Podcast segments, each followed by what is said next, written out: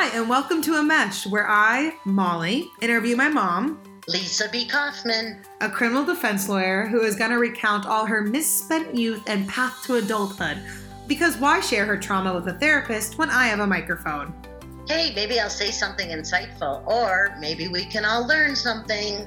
So my mom was born as a one-night stand in Chicago and adopted by a wealthy family, became a juvenile delinquent, wanted to be a cop, became a lawyer, quit drinking, lived out of her car for a year trying to find herself, landed in Montana by fate, then became a single mother by choice. Subscribe to hear the stories along the way. I was wondering if you would tell me about how you didn't get into the LAPD. Oh, that is a little bit of a story, isn't it? Yeah. So, little background context. You know, when I was 15 or 16, all I wanted to do was to be a police officer. And by the time I was 17 and starting college, all I wanted to do was be a Los Angeles police officer. And what you need to understand is at the time in the 70s, they were the up-and-coming, modern, progressive police department. They had radios in their squad cars. They were looking for women. They were sort of like the cutting edge. So I really spent 4 years in college just biding my time until I could be 21 and take the police test, okay? So the way the LA police test worked, at least in 1980, 1981. I think I applied when I was 20. It's a 5-day test. So I had to go down there and stay for 5 days. And each day was something different. So one day was sort of physical agility test. Another day was psychological screening, and then another day was a written exam, and another day was what they called the civil service test, and I don't really know exactly what that means. So it was different stuff. I scored so high the first 2 days that the then mayor, I think it was the mayor or chief of police, I can't remember, Tom Bradley maybe, I can't remember, he came and pulled me out of the recruiting class that was testing because he was so excited about such a qualified female candidate, you know, college educated, physically fit, smart, capable, etc. You know, just basically welcoming me to the force. I just had to kind of jump through these hoops, you know, to pass the testing. So contemporaneously, I was dating a police officer back in Chicago, and I knew lots of Oh, Tom Bradley, I looked it up. He was the mayor of Los Angeles from 1973 to 1993. So good job, Mom.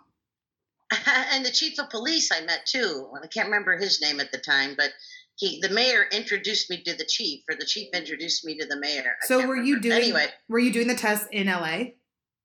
Yeah, I was in L.A. I had to stay there for a week. I actually had a friend from high school who happened to have moved there, so he let me stay with him, so I didn't have to pay to go there. And yeah, I had to stay there like Sunday through Friday or something to take the testing. And I was 20. So contemporaneously, dating a cop, friends with lots of cops. And I had done a lot of drugs when I was like age 13 to 18. Classic. And I basically quit when I was 18 or 19. So, you know, I'd been basically clean and sober other than drinking for, 2 years maybe. Mm-hmm. So they told me, their advice to me was, if they ask you if you've ever used drugs, say no. Mm-hmm. Just lie. Lie, lie, lie. And I had said, no, I'm going to be honest and tell them I've done drugs. I understand drug culture. It's going to really enhance my ability to be a better police officer. And now I'm clean and I'm ready to go fight crime and do justice and all that stuff. And so and they warned me over and over, lie, lie, lie. Mm-hmm. So on the civil service portion of the test, there's a series of questions about drug and alcohol use. And I honestly answered them thinking, you know, they're going to really like me now because been there, done that. I'm so mature. I was 20, I think. So I go through that whole week. I'm all excited. I get home, back to Chicago. And then, you know, it takes months for them to get back to you. After they only test like every 5 years. They test several hundred people at a time. At least that's how it used to be. And, the shooting, I had been shooting guns with the state police. So, I mean, I knew how to handle a gun. I mean, I was just a top tier candidate. So get back to Chicago. I think I was doing my last semester of college or something and just waiting for my acceptance letter so I could move to LA. And I get the letter and it was a rejection. Ooh. And the reason why they stated in the letter I was rejected was because they felt that my drug use had been too soon, too close to my age, and that I needed to mature a little bit, and then I should reapply when I was 24, 25, something like that. I was devastated.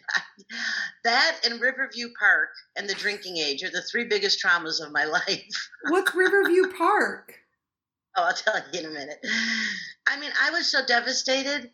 I was 21 years old, and I felt like my entire dream, my entire future had been ripped out from underneath me. Now, it wasn't, you know, in perspective, it wasn't the end of the world. There's plenty of other police departments. I could have been a cop anywhere, and then eventually, you know, reapplied to LA, but I was so mad and so bitter and so disenchanted and disappointed that people in positions of power would make such stupid decisions. And it was just a beginning of me learning that the people who are in positions of power are really stupid sometimes with their hiring decisions, with what they value, with, you know, what they put weight on. And so that really was a turning point in my life.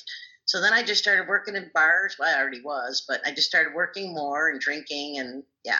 And then my dad, I was kind of floundering, and my dad said, well, you should probably go to law school because you have a big mouth.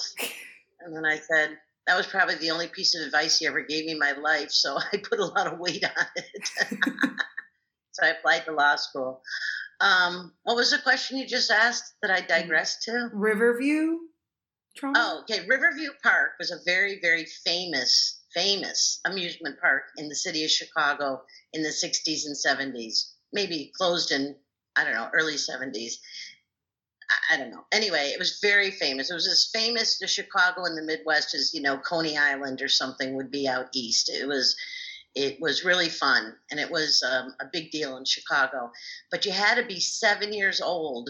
It had nothing to do with height or weight. It was just age. You had to be 7 years old to ride all the big fun rides, right? So I was a little kid, you know, 3, 4, 5, 6. My sisters were 4 years older and 10 years older than me, right? So the family of five would go to Riverview. And I remember years of standing there holding my mother's hand while my dad went on all the fun rides with my two older sisters. And that was really traumatizing for me because I didn't want to be standing there holding my mother's hand. And I wanted to be on the rides with my dad and having fun. And I was counting the days, you know, that I was going to be 7. We used to I remember talking about it. Your birthday's coming up. You can go on the rides at Riverview. And it was like a big thing, you know. And they closed the park like December of when I was 6 years old. So it must have been in the 60s, I guess. Ooh. So... and I was going to turn 7 that January. And I mean, that was really it was dramatic for me as a 6-year-old. Because I felt like that was the only thing I was looking forward to in my little life at that time. And then the second funny thing that happened about age is Illinois' drinking age was 19. For years and years and years and years back in the 60s, 70s, and 80s, you had to be 19 to drink. Now, I had a fake ID when I was 13, so it didn't matter that much. But from age 13 to 19, which is pretty long, I was counting the days to be legal, you know, to be able to go into a bar and drink legally. And a lot of us used to go up to Wisconsin and drink because the drinking age there was 18, and they never carded anyway. So you could be like 8, I think. They wouldn't care. I don't remember. But so literally December, the month before I was to turn 19, Illinois changed the drinking age to 21. Now, it had zero impact on my drinking or going into bars. It was just it was more funny. It wasn't traumatic to me, but it was funny because of the whole Riverview thing. So I always feel like, you know, that expression, day late and a dollar short when it comes to being old enough to do stuff. And then the whole LA Police Department rejection thing, that I was too young. I was too immature. I was too close to the teenage years when I had used drugs. And, I just will never forgive them for that decision. It was the stupidest decision ever. Yeah, because you were high marks and everything else. What do they care if you did drugs? Well, obviously, they cared a lot, but... I will say one funny thing about the physical agility test. Mm-hmm.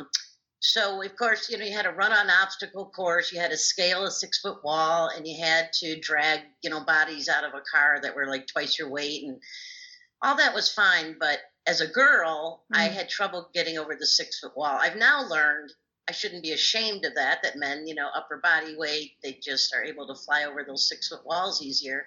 Obviously, plenty of women are doing it in combat and military and police. But at that time, I couldn't do it for whatever reason, and I was in good shape. So the squad leader, whatever he was, that had us, you know, the recruits or the candidates in sort of groups of 8 to 10, mm-hmm. he pulled all the women over. And he said, because they were so desperate to hire women, and he said, okay, gals, I know you're going to have trouble getting over the 6-foot wall. He goes, there's this little peg about a foot or two on the bottom of the, on the ground that we've nailed it. We've hammered into the bottom of this wall. Put your foot on that and use it as leverage to throw your other leg over the wall so you can do it. And he was right. I was able to, all of us, I think. I don't even remember if there's any other girls. Maybe 3 of us. I can't remember, but... yeah, we found that little peg. We made sure we ran towards the wall on the side where the peg was sticking out so we could get our left foot on the peg and throw our right leg over. So I guess I cheated on the 6-foot wall test, well, which they, obviously... They didn't hire you. Doesn't matter. That's right. I was so mad. And I did apply to some other police departments in the south suburbs of Chicago. I think I ended up applying to Orland Police Department, and they hired me. I mean, they said, yeah, but there was like a waiting list, right? That's the way police departments used to work. I don't know what they do anymore, but they would have hirings every 2 to 5 years, and then they would just create a list. And then as people retired or quit or left, then they would draw from that list. So I made the list, but, you know, I was 21 and way too impatient. I wanted to start my life and take over the world, so I wasn't willing to wait, so I went to law school. Do you have any memory of studying to get into law school? Because everyone I've met that's my age, like, you can't just, oh, I just applied to law school. You have to take the LSAT. Yes, I had to take the LSAT. I have zero memory of taking the LSAT, which is very funny nowadays because Ketanji Brown, who's a candidate or being screened by the Senate right now to be the next Supreme Court justice right now, one of the idiot Republicans was like, we demand to see her LSAT scores. This woman, first of all, she's been an attorney for 1,000 years. Mm-hmm. Second of all, she's so overqualified, you know, with everything she's done. Third of all, nobody keeps a record of your LSATs or remembers their score or cares. I mean, it's the stupidest thing. It's like asking her what she got on her first grade spelling bee quiz. It's the dumbest question in the world. So yes, the LSATs is similar to the GRE or whatever you have to take to get into graduate school. Mm-hmm. Nobody remembers their score or cares, you know. So I don't remember it being that challenging. I don't remember. I think only thing I remember from is I had to pay. That made me mad. But I had to pay to take a test to see if I was qualified to get into law school. And, you know, at that time I had no money, or, you know, at least I didn't think I had enough money. So that made me mad. But anyway, yes, I took the LSATs, and did you apply? Did you apply to a lot of law schools? Do you remember if you felt like your score was high, or did you just do what was convenient for law school? I do not remember my score at all, or how competitive I was at all. And so Chicago has 5. I think they have 5 law schools, and 2 of them are well known and kind of fancy. Northwestern University and University of Chicago are like the big ones, but there's 3 others that I know of. Mm-hmm. There's Loyola, DePaul, and the John Marshall Law School. Mm-hmm. And the reputation of the law schools, each law school kind of has a reputation, which I don't even know if there's merit to that, but it's certainly rumors and reputation. So the John Marshall Law School was the one where a lot of cops went to, night school.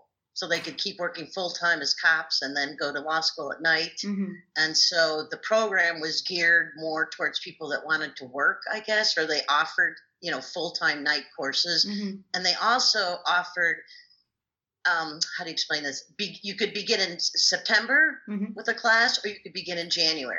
Mm-hmm. They had like a whole new entering class in January. And based on where I was at the time, I'd have been summer or September. So I wanted to get right in. Like I wanted to start in January. I didn't want to wait until the following September because, my God, I'd be 22 by then. I'd be so old. So I had to do it right then when I was 21. See, you get mad at me racing forward and feel like my youth has passed me by. And look at what you did. Look at, I'm a carbon copy. That's exactly why I'm trying to slow you down, because I did it all wrong. Because I imploded when I was 30 because I was so driven to get a job, make money, get promoted, you know, be president of the United States, whatever I thought, whatever direction I thought I was going at that time. So that's the reason I applied there. And I got in, and I don't remember that being a big deal. Mm-hmm. I guess I should have been excited I got in. I'd already dealt with the disappointment of not being a freaking cop for Los Angeles Police Department. I don't remember that being a big deal. I mean, I was working full-time, bartending, and got in. And then, you know, I just had to kind of rearrange my work schedule so I had only night shift. I wanted to be day classes. So I was tending bar full-time nights and going to law school full-time day, starting January, whatever year, 81, something like that. Wow. Did you – so you just – you've told me you studied in, like, the back of the bar, right? So everybody talks about ADHD these days, and obviously I'm not being, I'm not treating that lightly. I mean, it's a real thing. And a lot of science these days on the science of attention, you know, which has gotten some traction because of Facebook and social media and inability to focus or filter out certain triggers. And I don't know if I'm just blessed or I'm stupid or I don't know which one, but I mean, I worked in a bar, if you can imagine, you know, there's 5 TVs with the different sports on every TV. The jukebox was blasting music. The noise level was incredibly high with people talking and laughing. And when I would have a break, I would go sit kind of in a back booth or a back table and study for law school, and I completely could shut out everything and just focus and study. And I remember when my break would be over, I can remember people would come up to me and be like, Lisa, time to, you know, whatever, Lisa. And it would take them a couple minutes to kind of shake me out of my, wherever I was studying. So my ability to focus is pretty good, I guess. Wow. That's amazing.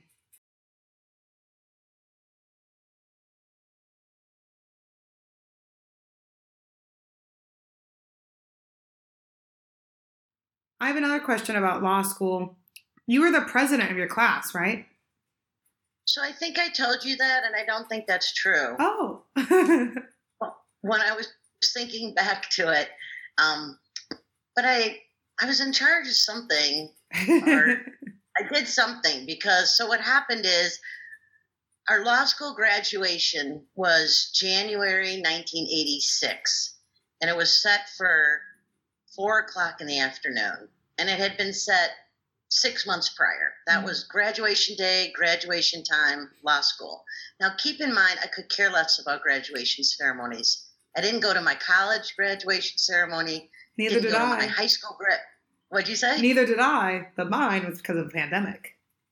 Yeah, you missed out on yours. I, of course, was very excited about yours because not only did I want to celebrate your graduation, but I wanted to make up for not going to any of mine. So I was trying to live the normal life by having you, living vicariously through your experiences that I never did or should have done differently. Yeah, that's, I guess, why we're enmeshed. So,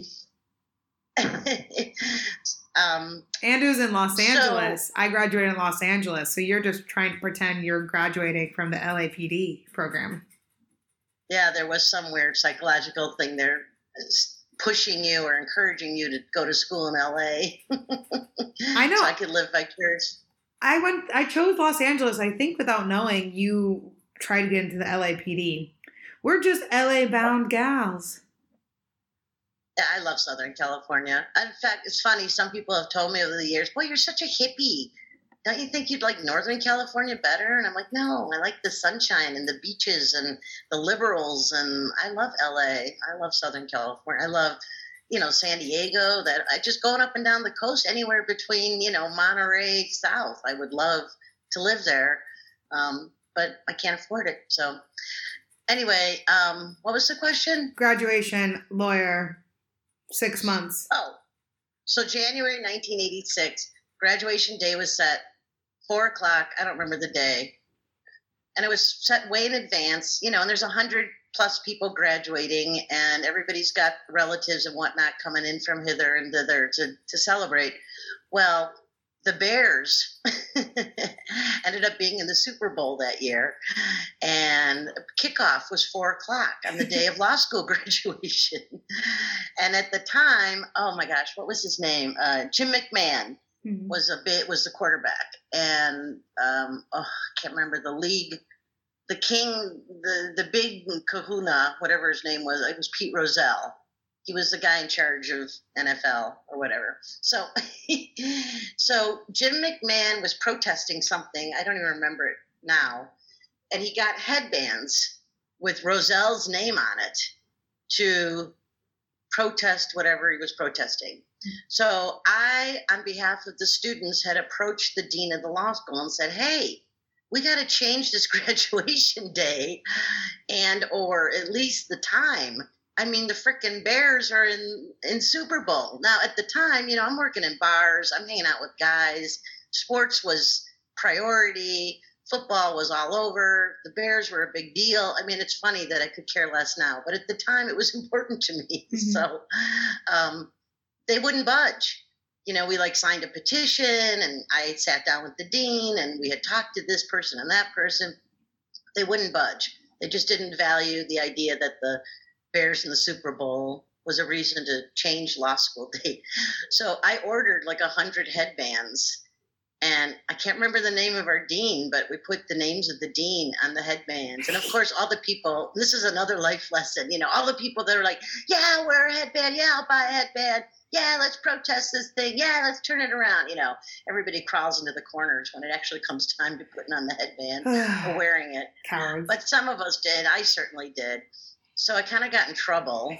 And again, this is all blurry 80s stuff in my head. I mean, I was drinking and doing a lot of cocaine then. So, yeah. But I remember having to meet with the dean and some other people and, you know, get kind of scolded about my priorities and my values. And, you know, this wasn't appropriate behavior. And people had grandmothers coming from wherever, New York, and people had planned. Anyway, long story short, they changed the graduation time to like 11 or 11:30 or something. So there'd be time for graduation. Then everybody can get to their bar and go watch the football game. So there you go. Protest can make a difference. Although it was a bad mark on my record in some way. I can't remember how it impacted me, but I remember it wasn't pleasant. Well, yeah, because you graduated. How did you just not have like good references after that? How did it affect you? Well, you say you don't remember. I don't know. No, I don't think it affected me in any way. I mean, there certainly wasn't a professor or a dean that was willing to write me a letter of recommendation because I was a troublemaker.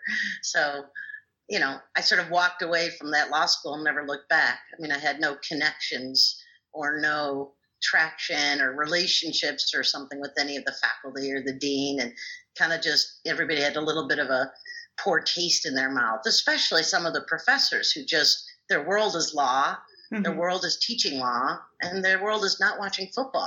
So it was kind of a clash of, you know, I don't know, sports-minded people versus academia.